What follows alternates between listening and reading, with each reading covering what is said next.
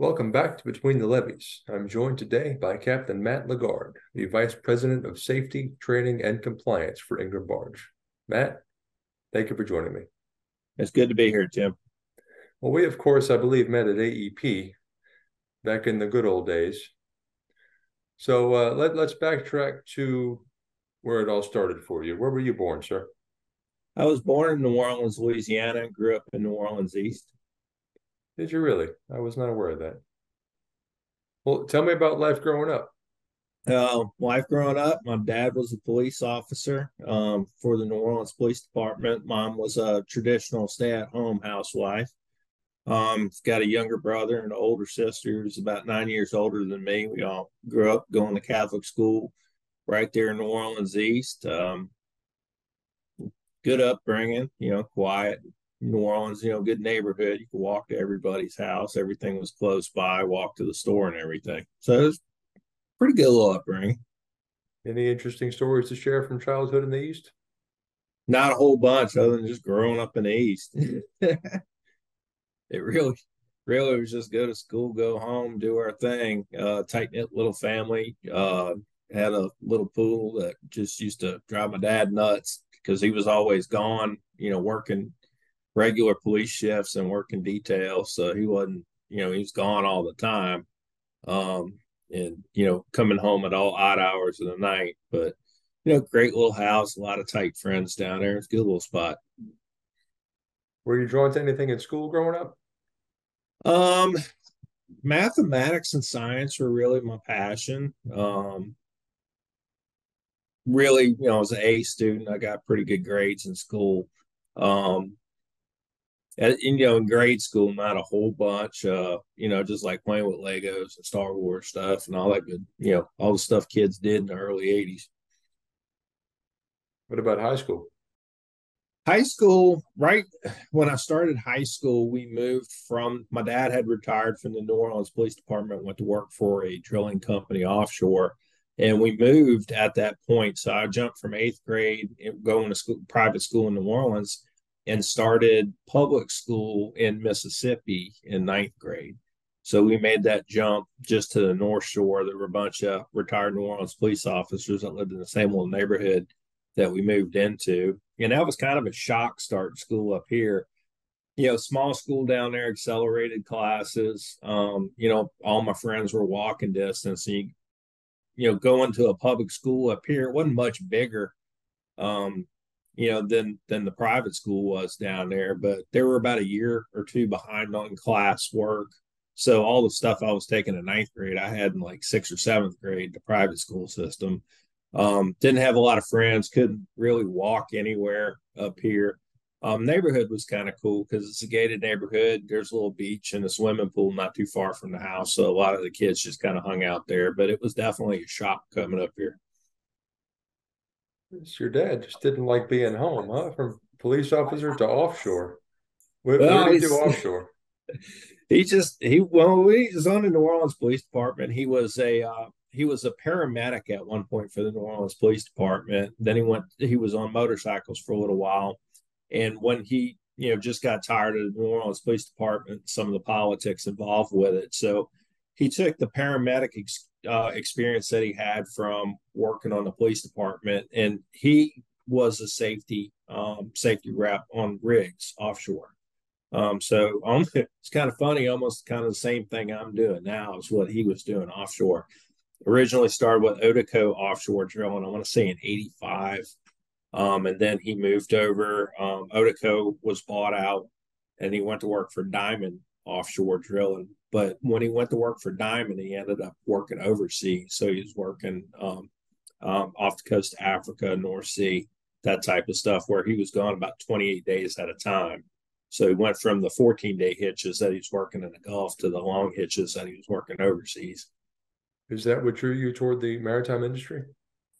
No, um, actually, um, coming up through high school, I was always really um, interested in car stereos and audio systems and cars, um, and started going to college. Um, it you know money was always a struggle with one working parent, so it was just one of those things. Three kids coming up through private schools, um, so anything we wanted, we had to work for. Um, and I had scholarships to uh, junior college up out of Poplarville, and I elected to go there because it was closer to home. It would have been more affordable.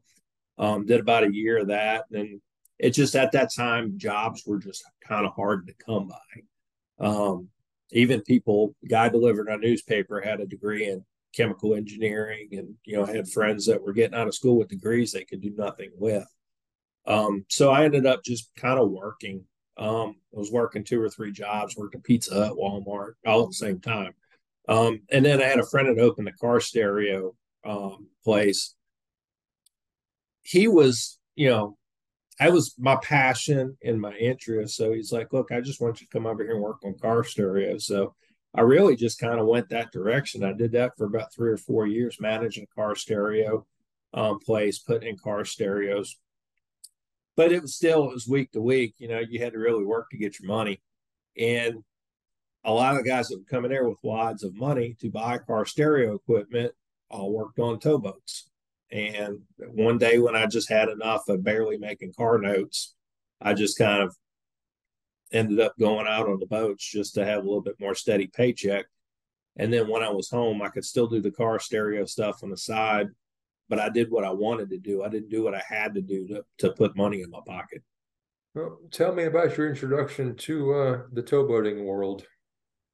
So I had a bunch of friends that worked out there. A couple of them worked for um, fuelers, a couple were on rigging crews. Um, at the time, there were I had two real options. McKinney was hiring for fifty five dollars a day, and Compass Marine was hiring for sixty a day.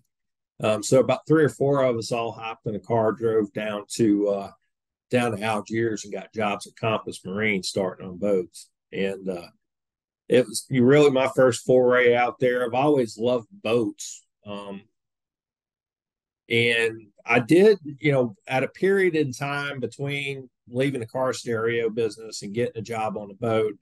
Um, a friend of mine hooked me up with this old guy that was bringing uh, a Grand Banks um, yacht down the Tombigbee River.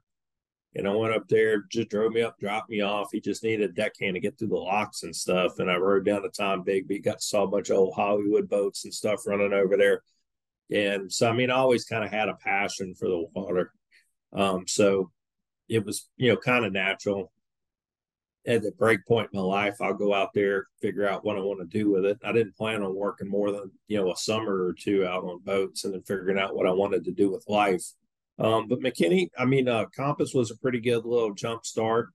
Um, worked on a Miss Nari was the first boat that I ever set foot on, which oddly enough was a Z drive boat um, that they used to push the RV barges around way back when.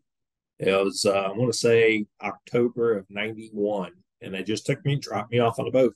I was there all by myself on a boat in shipyard, me and the chief engineer, who I rarely saw. And uh, they came and got me about a week later and put me on a couple of boats um, running east out to the uh, coal powered power plants in Pensacola and Panama City as a deckhand out there. But I did end up getting on a, a couple of the boats with a couple of my friends. So I kind of eased it up. Well, tell me about Compass and, and uh, I guess any highlights of your your time on deck?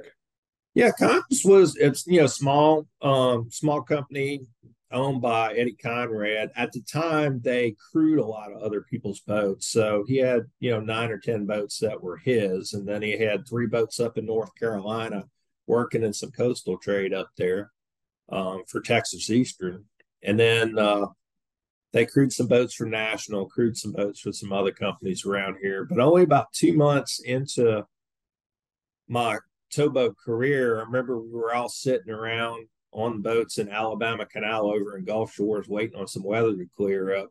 And I I remember a bunch of representatives coming out there and they that's when mid uh might have been Or Gulf or mid South Towing or something like that at the time took back three of the boats and uh, they just came and got all the crews off of them, and it was kind of a shock to us. You know, I just started out here, and already, you know, stuff's getting taken out of service and moved around.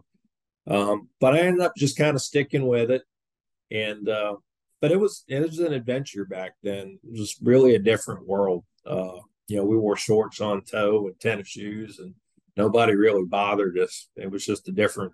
It was a different era Any other major differences between then uh, then and now? Yeah, it's. I mean, you didn't have contact with the house like you do now. Um, if you got to an area where they had a phone at the dock, there was usually, you know, a, a small squabble on who was going to get off the boat and go to the payphone first. Um, sometimes you had to walk through some pretty pretty shady areas to get to where the cell phone was at.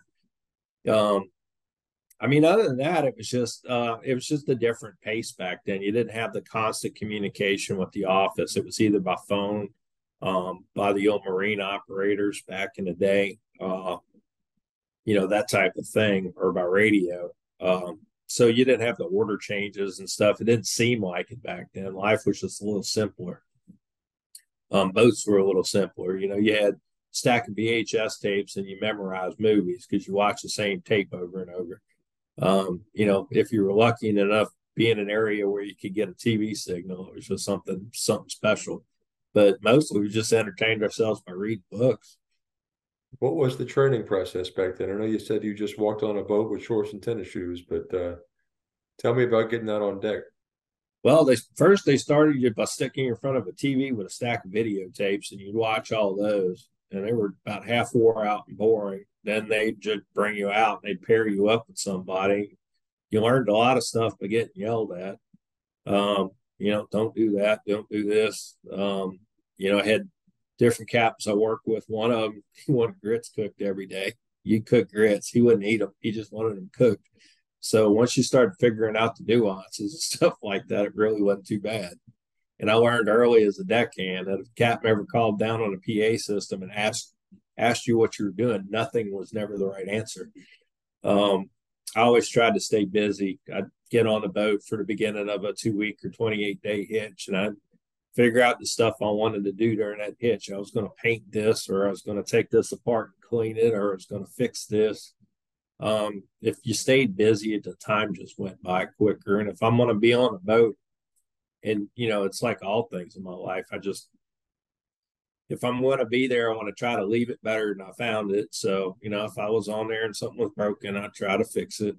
You know, hey, we need this. But I, you know, I learned, you know, pretty pretty quick on that, you know, if you did stuff right the first time, you didn't have to do it twice. And I do remember, you know, the shock out there was having to cook for a group of people because I'd never really cooked before. I, you know, eggs and some pancakes for myself. But all of a sudden, I was, you know, hitting the payphone. Everybody's calling their wife. I'm calling my mom. How do you cook grit? You know, how you cook this? How you cook that? Um, but one thing that you know, towboating in those days, and you know, these days, you know, on top of that, it teaches people how to be independent. You know, you learn how to, you learn skill sets and life, life lessons that they don't teach in school. Um, you know, of course, you know, they have home ec classes and stuff like that, but you know, you did learn that side of stuff. The, you know, I was taught the right way to, you know, clean a stove, the right way to clean the floor, the right way. And it's, you know, stuff that just in regular life you just don't figure out. How long were you with Compass and what came next in your career? Compass was maybe about a year and a half, two years, and then they got bought out by Memco. Um, and it was kind of weird because there were a bunch of company, a bunch of purchases through that sequence that they were seamless to us on the boats. We didn't really see it other than, you know, somebody, the names on the checks changed a little bit. Back in that day, I didn't really notice it that much. Um, but we were bought by Memco. Memco um, had a couple of different transitions in there Electric Fuels Corporation, Carolina Power, uh, Power and Light. Um, but Memco was, I, I liked working for Memco because they really took care of the boats. Um, you know, other boats we'd get around at docks and fleets, you know, the condition of the Memco boats was just, it was a, a standard apart they took care of the equipment. They they had high expectations on work production. You know, they expected you to to work. Uh, you know, we used to always comment that you know with Memco, it's always throttles on the dash. Um, we moved a lot of stuff. We worked hard, but you always had a piece of equipment you could trust. Um, but about that two year window that I was with Compass was and Memco came in and bought out, that's when about the time that I got to that point in my life where I had the seat time to get a credential. At the time, we were working on the Tombigbee River moving wood chips, um, wood chips and logs, which was a great run. I loved the Tombigbee. It was just, it was a different world over there. Um, you didn't really hear from the office. You just worked with the doc. The doc wanted this moved to here. You moved it. Um, we, you know, did a pretty good bit of fishing over there. It's a great little spot. And the Tombigbee's kind of like a microcosm for the Mississippi River. Every it's just a smaller version of it. But that was about the time I started getting interested in getting a credential, started getting a little boat handling experience, worked with some great captains um, that were interested in training me. I worked with uh, Mac Nelson, used to work on a Compass Point with him, Jimmy Cazalas, um, the late J.C. Bonner, uh, Sean Casey, all guys that were, hey, come up here. I'm going to show you some stuff. Come up here. You know, we're we're gonna we're gonna teach you a little bit. And they spent a lot of time making sure that I had skills. And it was great working under a group of people like that because you learn there wasn't always one way to skin a cat. There were several different ways to get this done they were all real patient with me um, and it was just a great experience so that's kind of was my introduction into the wheelhouse over there on the time Tombigbee River running up and down there making dock shifts back in epes alabama um, great experience and they it, it had a great opportunity and there were three of us that all got our credentials right at the same time and, and they got us in the wheelhouse back then it was the uh, a second class second class pilot's license or second class operator's license, operator of uninspected towing vessel, which is equivalent to the mate pilot uh, license that's out today. Didn't have a TOAR, you just had to pass the test. Then legally, you could run a boat, whether you were trained or not. But luckily, we had a company that wanted to train us. Before we get too far into your wheelhouse career, do any uh, any especially memorable stories come to mind from your your time before the wheelhouse? all kinds of stuff. Um, you know, work, working with log barges over there was always some crazy stuff going on over there, snakes and raccoons. And I, I found a baby raccoon on a boat one time, and uh, we we had it in milk crate. And I remember safety guy Ed Chandler came out to the boat. He walks on the boat. He turned the turned the corner. Had a milk crate back there with a baby raccoon on it. He just kind of looked at me. He's like, you know, that's not supposed to be on here. I was like, I, I couldn't just leave it. You know, I had to do something with it. And uh, he actually went to the store and got a bunch of little milk bottles for the thing um, and brought it back. So we tried to nurse it, nurse it back to health, but it was just a little, it was a little too, too young to, to make it. But it was always an adventure with that type of stuff. And log barges, they logs are the last thing they put in the barge before it becomes a spar barge or goes to the scrap yard. So every time we went to pick one of these barges up, it was always an adventure. And you go out there to pick a barge up and it'd be checking wing tanks. And I remember opening a wing tank one time. There was a fish in there about 18 inches long, just sitting right there at the top of the tank looking at me. I was like, I don't think we're going to pump that one. And you just put the lid back on it. And then there was another one. We made a trip all the way back from Scottsboro, Alabama, on the Tennessee River, all the way back to the log yard down there at Epes, Alabama. And uh, as soon as we tied the barge up, all the logs just rolled off the top of the barge. It was like, man, it's a good thing we weren't standing out there. Um, just fun stuff like that. Uh, they sent us up to Crossett, Arkansas, the Ouachita River one time, and it took us. We went up there two two barges loaded with chipped up rubber tires, and they were trying to unload them at a dock up there with a two yard bucket. And it took us two weeks. Every time they go to drop that bucket, the barge would hit that rubber and just bounce right out. So I mean, it was a slow, slow process, but it was interesting. It, you know, just we used to run up rivers that you never really, you know, I didn't know boats could go up there. Lockmen were happy to see us. You'd be out there tying a lock on. They'd be showing you pictures of fish they caught out there that week. It was it was an adventure. But one really really cold winter and one really really hot summer was enough to convince me I didn't want to be on deck. Well, tell me about your first time at the Sticks. First time at the Sticks. Um, I just I remember we had a, it was a pretty short boat, pretty tall boat. It's only about 60 feet long. And I remember we were down in the Escatawpa River down there in uh uh or Escambia River in, in Pensacola. And the captain just he called me up there. He said, "I want you to do this." He said, "I want you to back this boat backwards up this river for at least a mile." And I flipped that boat around, just spun it. I don't know how many times, but he he sat there and just worked with me until I got it done, and just kind of escalated from there um, on getting boat handling, you know, down pat. By the time I got cut loose in the wheelhouse, I'd already had a pretty good bit of just stick time as a deck time.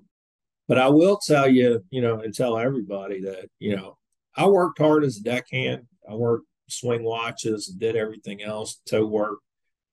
I've never been as exhausted in my life as the first two hitches I ran solo in the wheelhouse. It's so mentally exhausting that, you know, and I had guys I worked with that had pilot's license and just never went to the wheelhouse. And I didn't understand why you wouldn't go through the trouble of getting it and not make a career in the glass box up there with the air conditioning and the heater. But it was exhausting. It was really, really exhausting. Um, and then as you build your confidence in yourself and you start to learn what you can do and what you shouldn't be doing. I, I mean, even looking back on the day, you know, running some of the bridges the way we used to run them back then. I mean, I wouldn't do it now. Uh, I guess consequences weren't as far in everybody's mind now. But if you made a bridge and you went down through it and you know you had five feet on each side, we were like, we're good. We didn't rub. Um, now looking back on it, it's just you know some of the bridges have been replaced, like 14 mile railroad bridge um, down there north of Mobile, but it was uh it was definitely you know eye opening getting up there. And then all of a sudden you're responsible for people um, and you know, it's not just you out there doing your thing and watching out for yourself. Now you're responsible for everybody that's walking around out there, and uh, it really taught me to to really slow down and think about what everybody. But the one of the most important things I've ever had anybody say when I was training was um, it was Jimmy Cazalas. In fact, he was, "Don't ever forget where you came from," and that stuck with me. Well, fill me in, I guess, in, in whatever detail you can about standing watch. What was so exhausting, or what is so exhausting about that? It's one of the things that you know we did in like Seamen's Church used to do a uh, at the simulator used to do a thing where they keep a little counter and every time you picked up a mic and keyed it, every time you reached over for something, every time you did something, they would hit that little counter. And in a 10 or 15 minute simulation, they'd look at the little counter to done uh, time you're done with it. Every time you picked up that mic and had a conversation, every time you answered the cell phone, every time you touched the throttle, every time you moved the stick, every time you touched the button on the dash, it's a decision. And then when they pick that number up and show it to you, you realize how many decisions you made 10, 15 minutes. Um, now those you know situations can be a little elevated, but that doesn't mean you know, just going in a lock, meeting a bunch of yachts that are coming out of a lock, you know, deciding whether or not you're going to run across the Mississippi Sound. Do I have time to make it across it? What's the weather going to be? Do I need to lay additional rig in? You know, what do I need to do? Um, it's all of that stuff. It's it's just the mental, the, the amount of decisions you have to make in a short period of time. Right. So you got into the wheelhouse with Memco, correct? Um, yeah, I was uh, with uh, Memco. Um, they uh, Metco, I think is what they were calling it, uh, calling it back then, Marine Equipment Transportation Company, which was the kind of the boat version of Memco. Um, the small boats we operated out of Belle Chasse, Louisiana. Um, there were, you know, I think we had nine or twelve boats that were in that little mix down there. Where did your career take you next?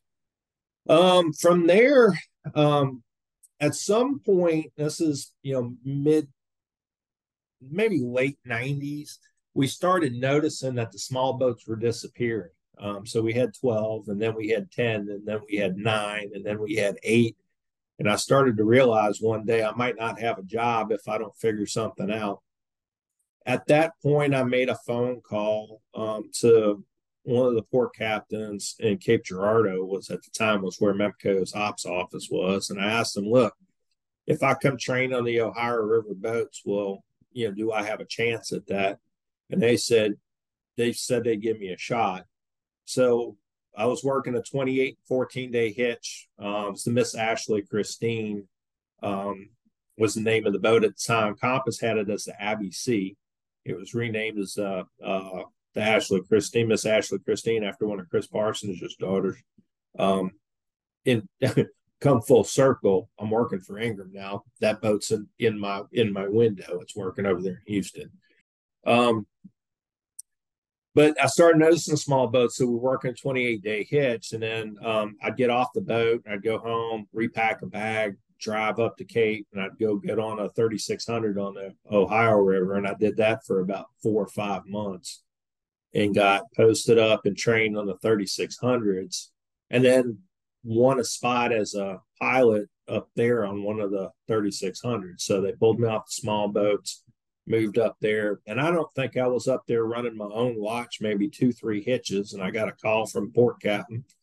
He said, Look, I'm going to come get you off the boat, you know, when y'all get down to Fort Massac and in Paducah. And it was like, it was late. I mean, it was like late at night. And I was like, Why are you coming to get me in the middle of the night?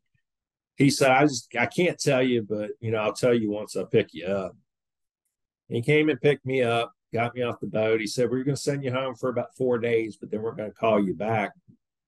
And what happened was the 33600s that they were operating up there, they got rid of the 30, 33600s and the crews just kind of went with the boat. Why they kept me, I didn't make any sense to me at the time, but I figured it out pretty quick because they brought me back and put me on a bigger boat on the back watch. And then they sent that boat down to the New Orleans harbor. And uh, so that that was where I figured out, well, that's what they wanted me for because I had worked in the fleets in New Orleans. I was from the area, so that was the the the mindset behind it. And uh, then I spent the next five to six years of my life just running the harbor from Baton Rouge, Louisiana to Myrtle Grove. Um, went from a 4,300 horsepower boat, ended up on a 6,000 horsepower boat. And that's all we did was make and break tows and really got a chance to, you know, learn the harbor, learn everything between Baton Rouge to Myrtle Grove like the back of my hand. Anything interesting come to mind from that phase of your career?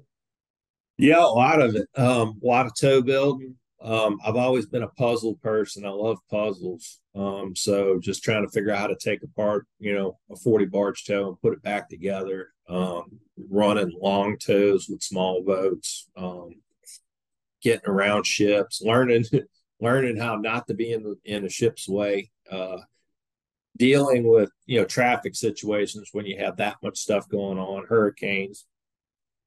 But uh, it was a great opportunity down there and all that stuff, and it was in that phase of my career where I moved from a, a pilot position to a, a captain's position down there. Um, I was working under uh, great captains taught me how to run stuff over there. Uh, Tom Flint, Marlin Chaplin.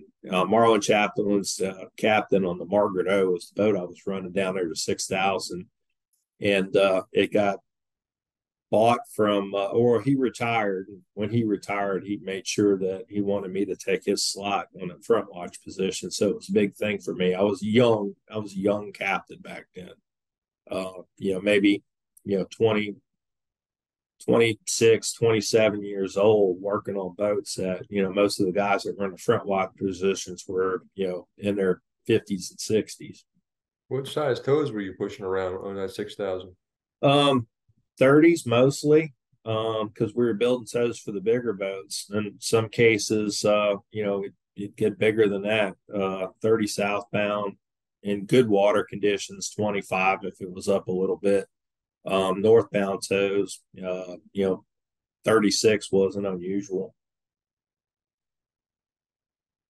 Where what happened next in your career? Um, in running back and forth um, through the harbor down there, I did make a couple of runs at the Federal Pilots Association trying to get in there um, to ship pilots. Um, I think I made two or three runs at it while I was still on the boat. Um, and then we had uh, back in 2003, um, and this was under AEP at that point in time, we had a, uh, a, a fatality with one of my crew members. I wasn't on the boat when it happened, but it was down at uh, at Triangle Reserve. Uh, little guy I worked worked with us for a while. Um, name was T Tad. Couldn't read. You know, he'd come to the boat. Crew was teaching him how to read. Um, spoke fluent French. Great little dude. Taking care of his whole extended family. But they had a line break, and he got hit by the line. Um, got the call. I was sitting at the house about four o'clock in the morning, and got the phone call um, that something bad had happened. And after that event, it happened while two boats were turning, and uh, management just made a decision. Mark Knoy said, "We're just not going to turn boats down there anymore." So they brought all the boats up out of there that were doing that work, and when they did that, um, I had to go back up and, and get reacquainted with the lower Mississippi River and the Ohio. Um, but I ran the lower for probably about a year or so on Donna Rushing, working under Captains uh, Tom Flint and Vernon Sturgeon, both river legends. Those guys knew everything. Um, learned all that stuff, and then they pulled me off of there, put me in the front watch back on the Ohio River on Drew Lorette.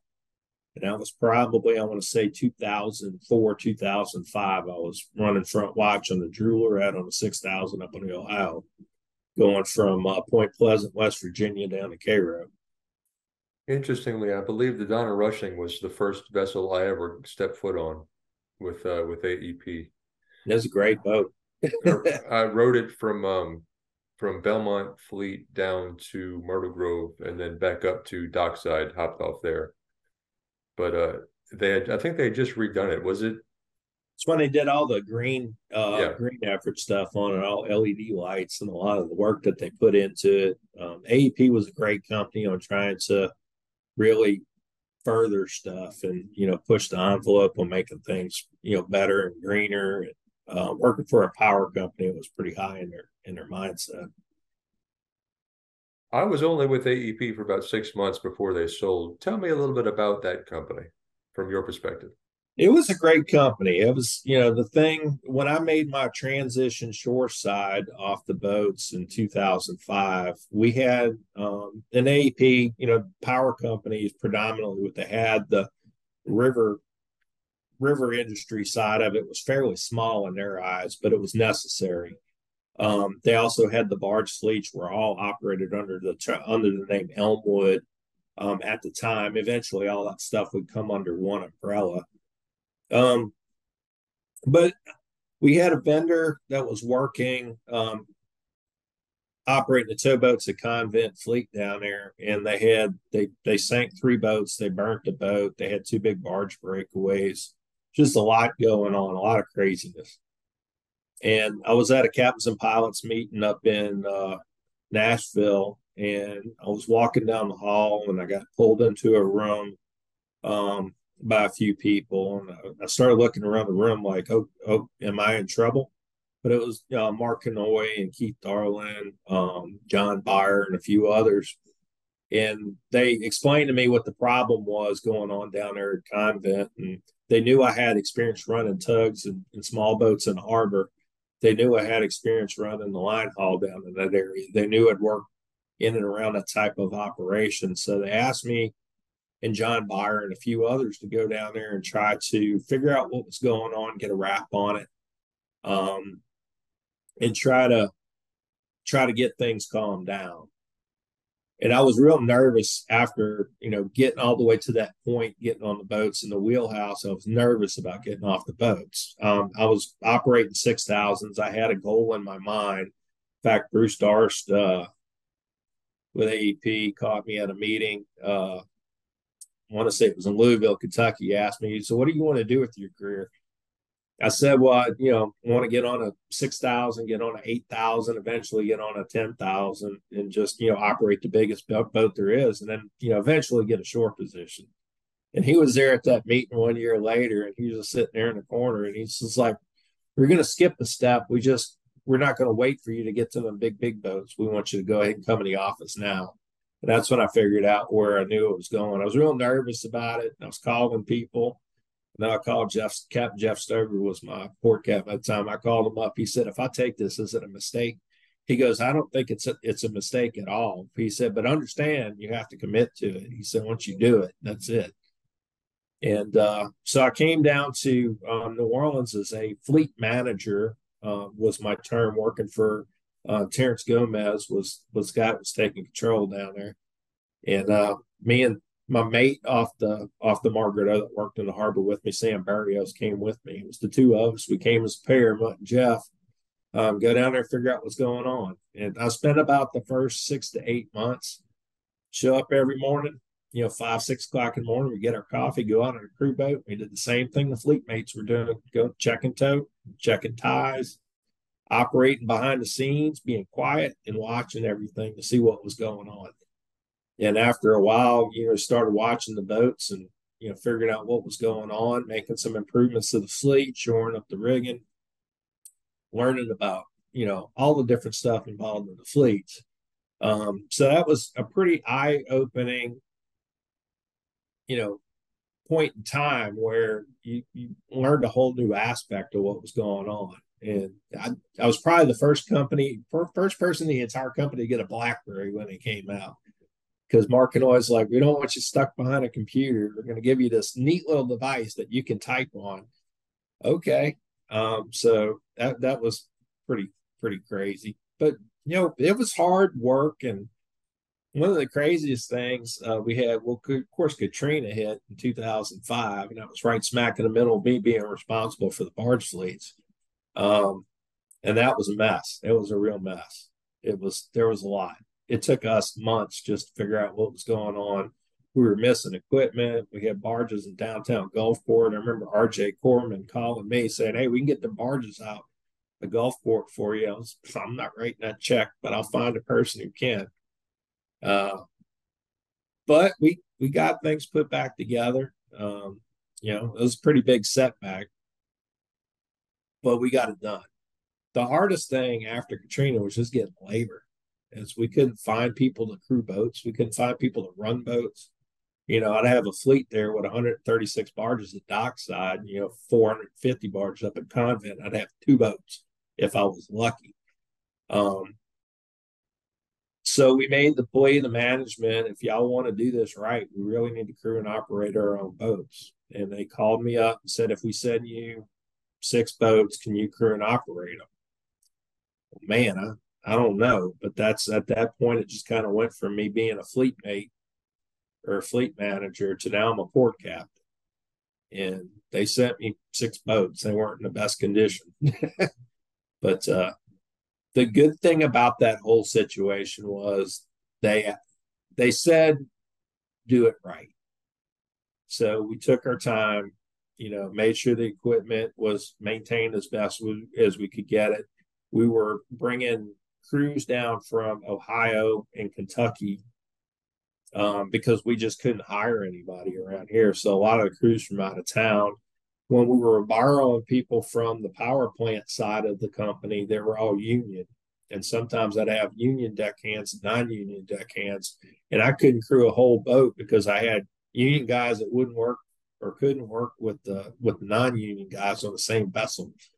Um, so it was a lot, but we got we got through it with the downtime on the boats. They started to kind of put two and two together. It's like y'all probably need some new boats, and they made an effort to build some new boats, and that's where we started getting the safety boats started coming in originally it was supposed to be six, six turned into 12, 12 turned into 18. Then they're like, hey, we're going to send you two more.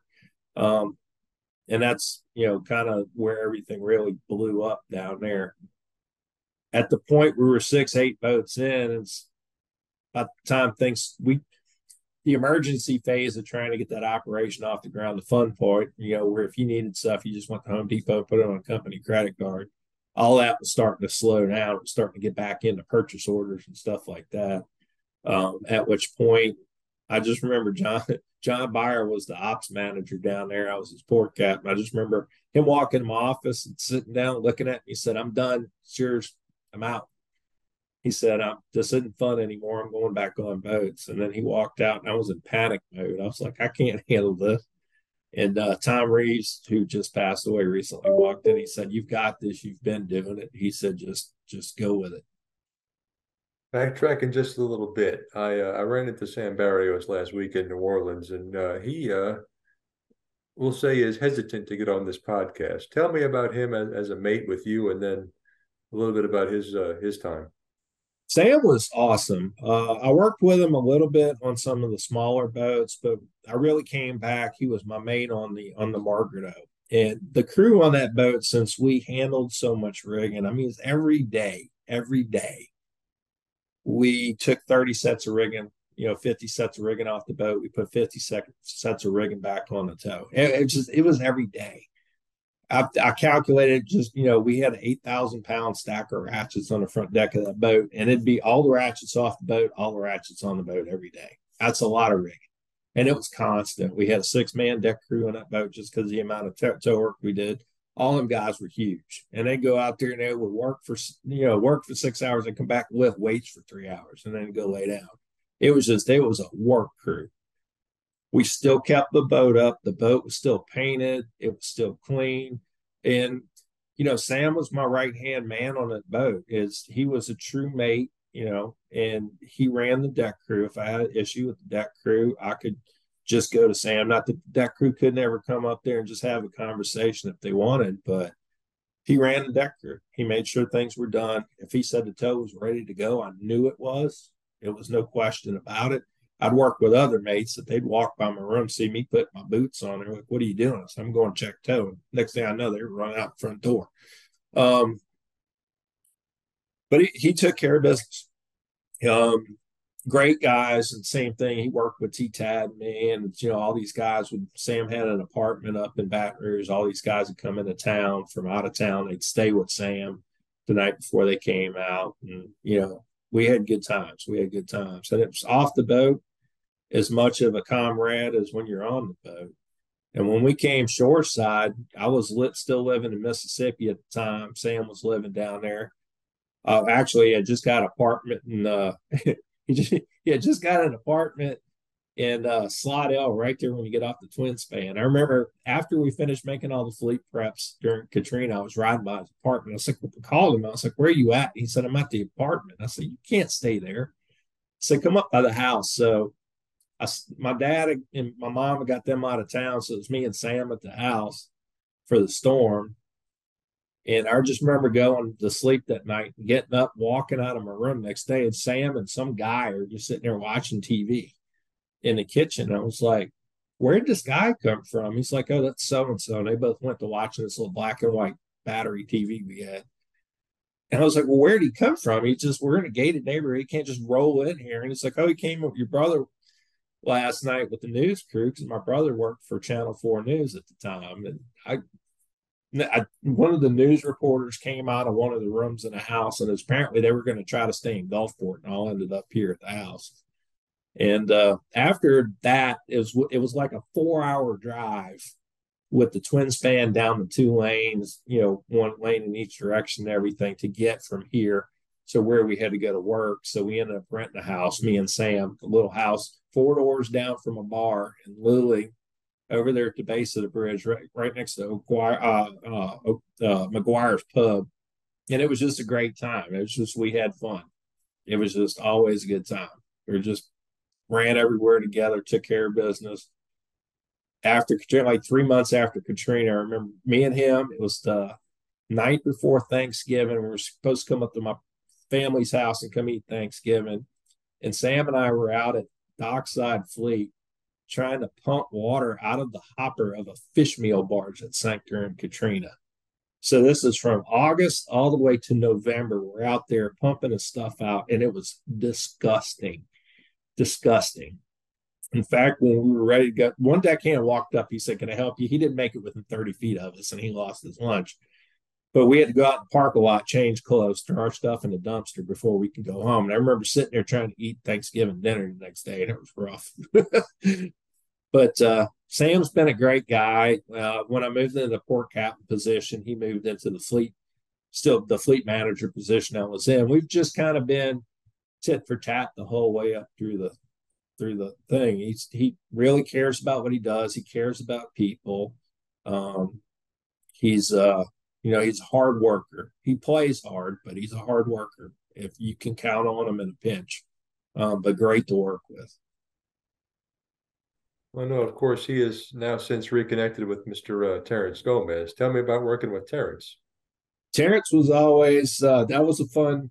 It was fun back in the day. Uh, he he knew we were there to do to to take care of things. Um, he kind of let us do our things. You know, take care of what you got to take care of. Don't embarrass me.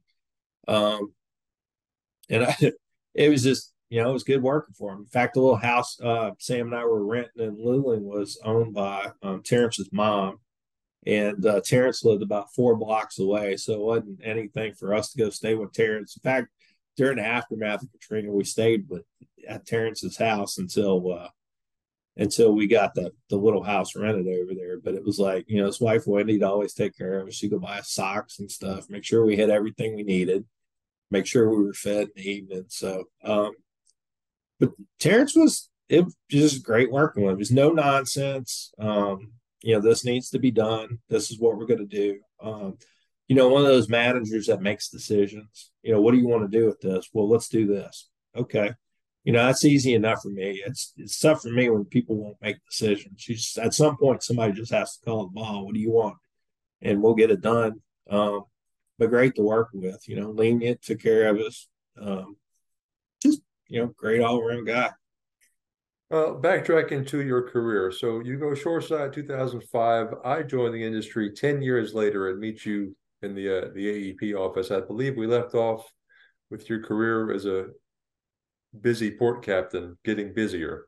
So I was a port a port captain for um, a few years. It was a couple of years before John left. Um, when John left, I moved into an operations manager position at which point we're in the process of starting some operations over in Alabama. The boats that we built to work in the fleet, they were deciding if they were going to have some boats operating on the canal. Um, they started building me a couple of redelivery boats up in Greenville, Mississippi, a couple of 3,300. So my role was kind of expanding on that side, on just the, the, the scope of operations. On the other side of that whole situation was, you know, trying to take a fledgling operation that we built from just an old office that we all showed up to every day to a functioning, you know, business um, with budgets and all this other stuff. So I was learning that side of the business as well, having come off the boats. Um, so when I moved into the ops manager position, I ended up having three port captains working under me. Um, I think, in fact, when I started the whole operation, uh, Sean Dozat, who's now with Turn Services, was the very first person I hired, but Denny Palmer was the very per- first person that showed up for work. Um, great guys to work with. I mean, they're just absolutely just rock stars. Anything you needed, they took care of it. Um, Sean was one of the first ones I brought into the office as a port captain. He was working on uh, on the boats, and we had high river and we had a ship that was wagging back and forth in the anchorage pretty bad and it broke a line. And when it broke that line, they had a harbor tug that was alongside trying to keep the ship stabilized. Sean had initially called, said the ship was out of control. I'm not going to put a rig on the side of it. And uh, got the harbor tug over there to try to help stabilize the ship.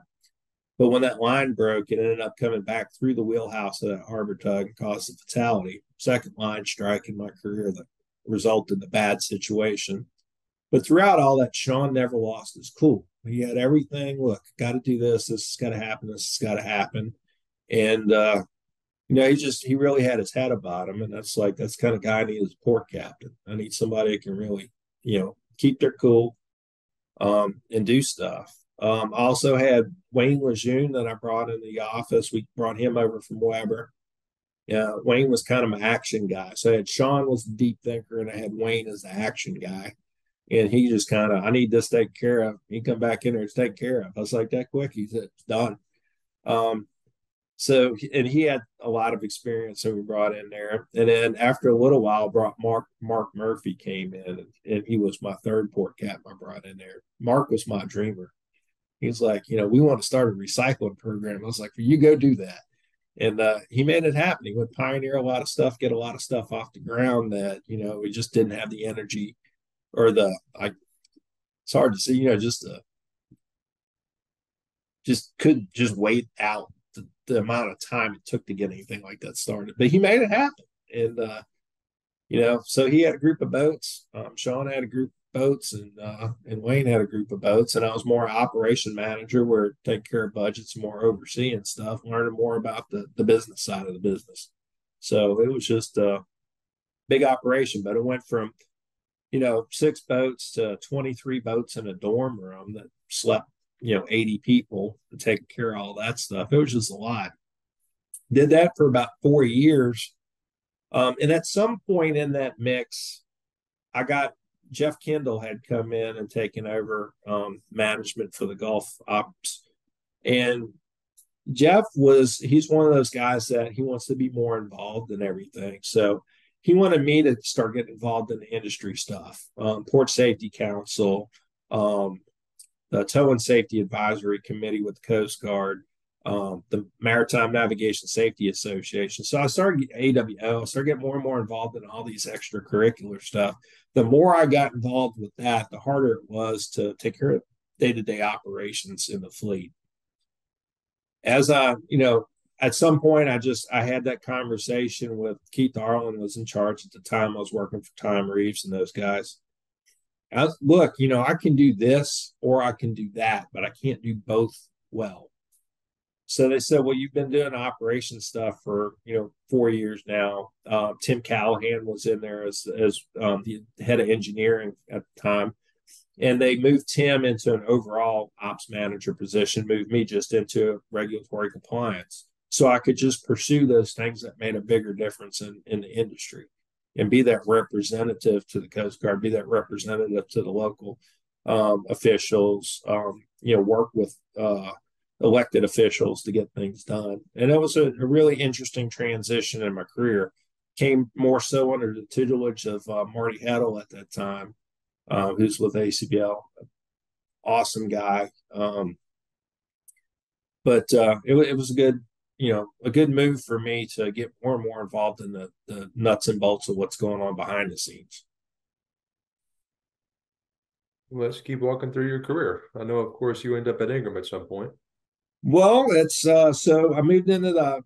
Uh, I was the director of regulatory compliance um, over there. That's when we also started the tank barge stuff. So that was a crash course for me. I never dealt with tank barges before. I had to build the tank barge program from the ground up over there at AEP. Um, so that was all in that two year window. Um, at which point, um, ACBL purchased uh, AEP's the bulk of the assets, not all of it, but most of it around 2015 or so. So I made that move over to ACBL for a couple of years, um, which a lot of the folks that you know we had worked with at AEP still just moved in, just kind of meshed the two companies up together. We had been through kind of a collision of two um, two entities when the Memco side of the house was purchased by AEP in 2001 and tried to mesh those two things together. Just kind of going through the same thing again with AEP um, meshing with ACBL. Um, ended up going, I was working for Jerry Torok at the new ACBL, still director of regulatory compliance. So, still essentially doing the same things I was doing at AEP, just doing it for ACBL now. Um, it did help out a little bit because somewhere in the midst of all that AEP stuff on the back end with all the dedication of working in the fleets and working on the boats and all the travel, uh, my marriage kind of fell apart. Um, moved back to Mississippi in the middle, right on the back end of the AEP stuff. She said, I was trying to keep the marriage together. She said if she'd be closer to home, that it'd probably be a little better off. I had a five year old, six year old time trying to, you know, make sure that that didn't come apart. Um, so I moved back to Mississippi and I was just coming to the office um, two days a week and then pretty much telecommuting the rest of the time. Fine. I spent most of my time doing stuff on video calls or, or not video calls at the time, but conference calls with people that were in other states anyway, even when I did go in the office. So I was kind of one of the pioneer work from home type people. Um, but when ACBL bought us, they had an office in Harahan, so it was even closer. So instead of two and a half hour drive, two hour drive from Mississippi to Convent, now I'm down to about an hour drive down to Harahan. So that worked out pretty good. And at before I left, uh, before ACBL bought AEP, Jeff Kendall had left um, AEP to go work with Mark Knoy, who had left to go over to ACBL. So Mark Knoy, Jeff Kendall, Paul Tobin, all the man, upper management at AEP at some point had left to go over to ACBL anyway. So I ended up working right back for the same people I was working for.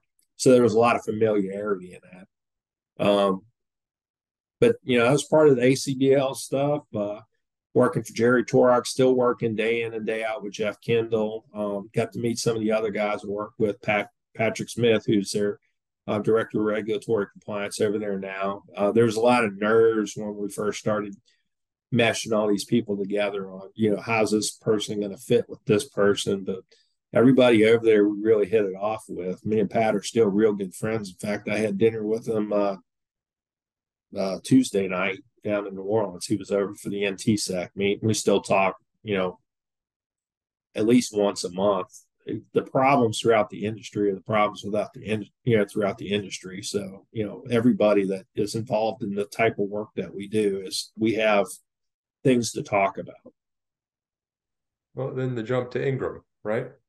So I was over at ACBL for two years um, and loved working for ACBL. A lot of opportunity over there. Could have stayed over there 10 more years. Um, Ingram was looking for somebody to come over and help them with their tank barge stuff, help them with the compliance side of the house. And um, it just kind of seemed like an opportunity to make a change. Um, ACBL was owned by um, investment firms. Ingram was privately owned.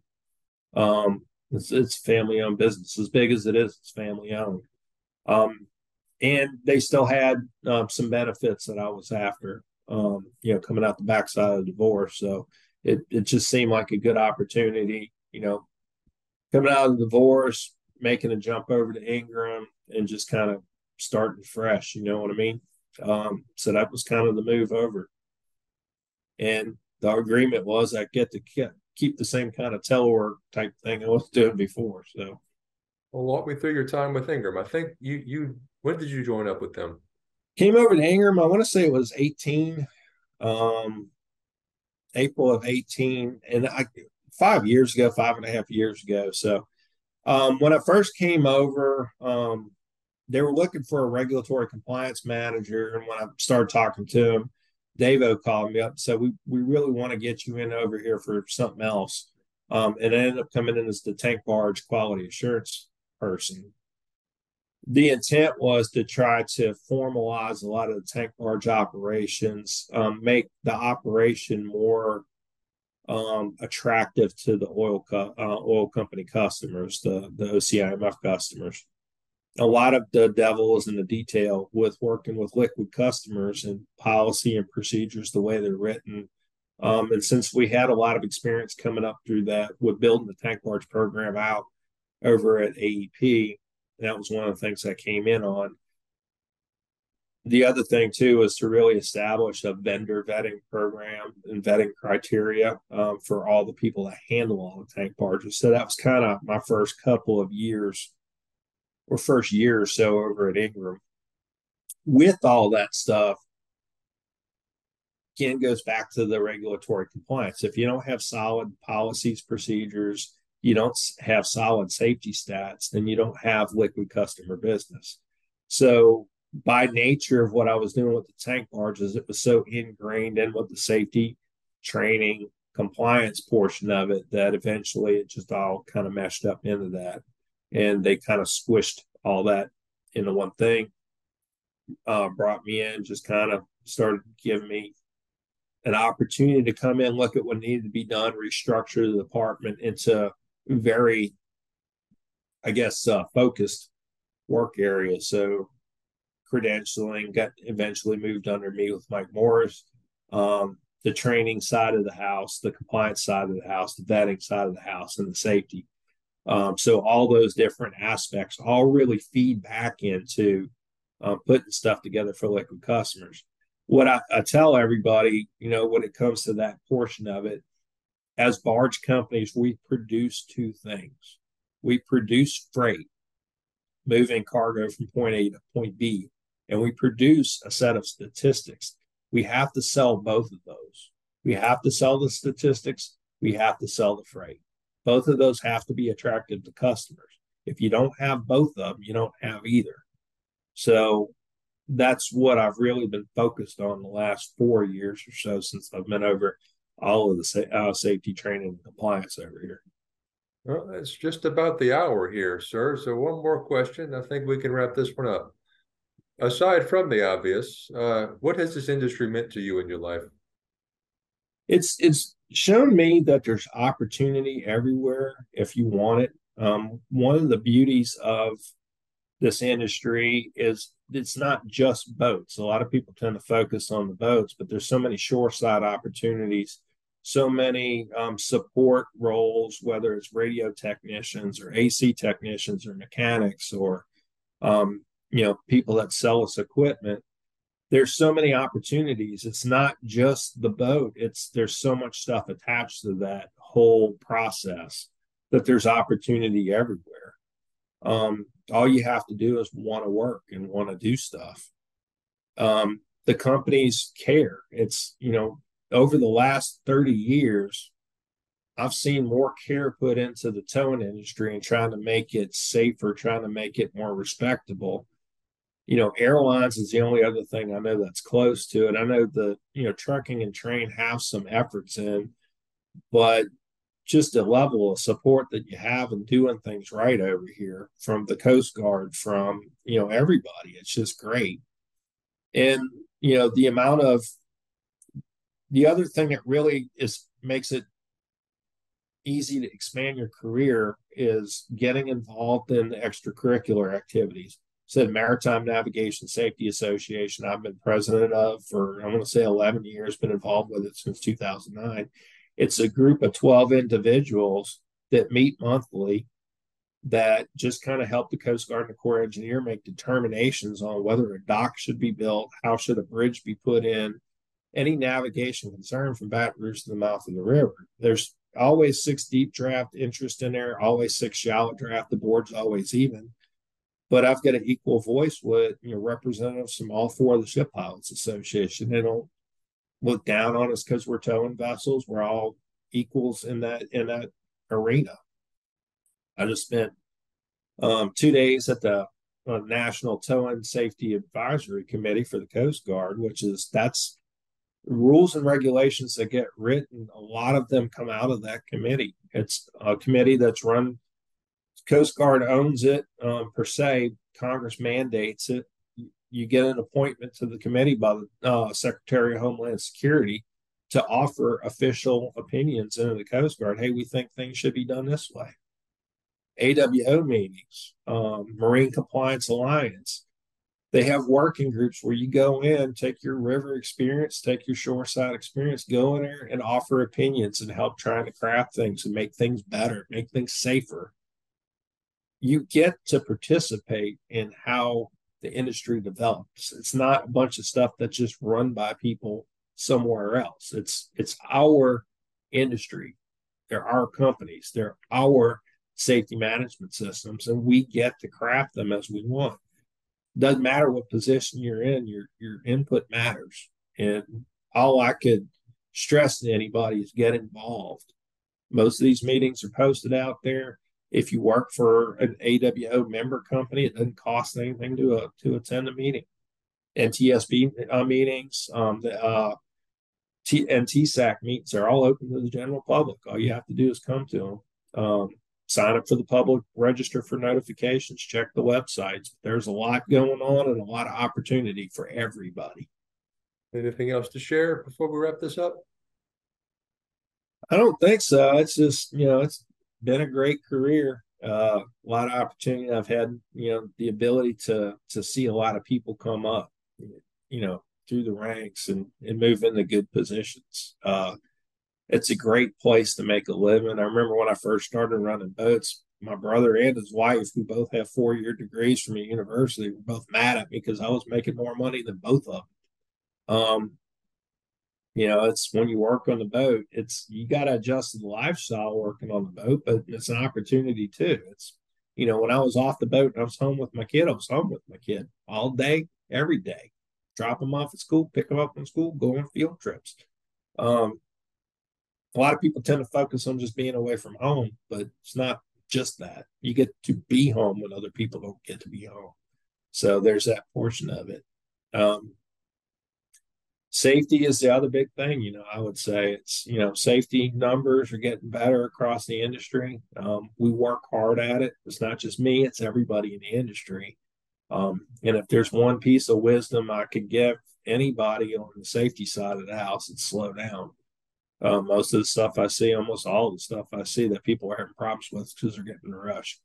And it's not just always trying to work fast. I'm trying to trying to work fast so that they can go back to doing nothing.